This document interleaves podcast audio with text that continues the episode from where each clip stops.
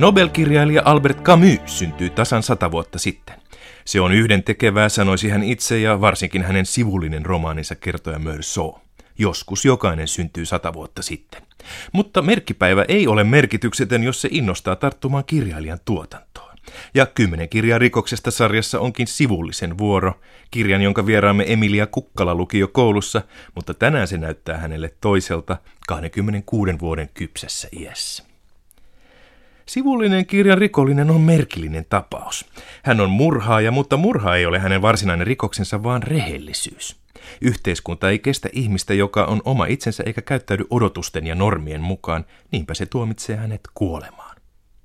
Herra Meursault ei kuitenkaan ole mikään kapinallinen, päinvastoin hän on äärimmäisen mukautuva henkilö.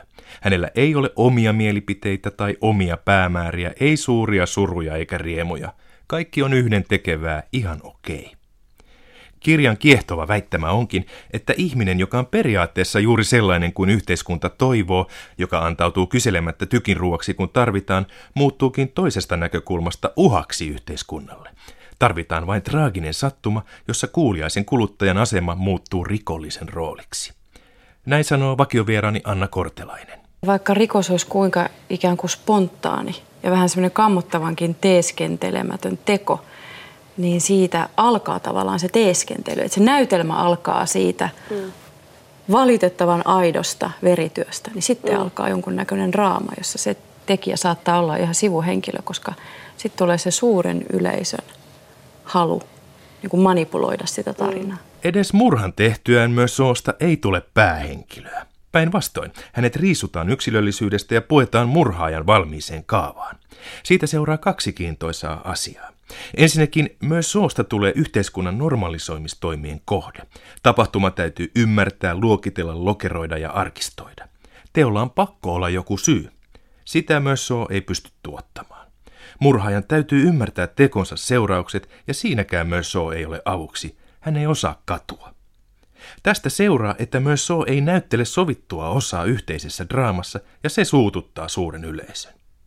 Tässä Camus suorastaan ennakoi median roolia moraalisen paniikin yllyttäjänä, sanoo sunnuntain vieraamme blogisti ja toimittaja Emilia Kukkala. Hän jossain vaiheessa sanoi, että ei hän ole oikein osannut ikinä katua.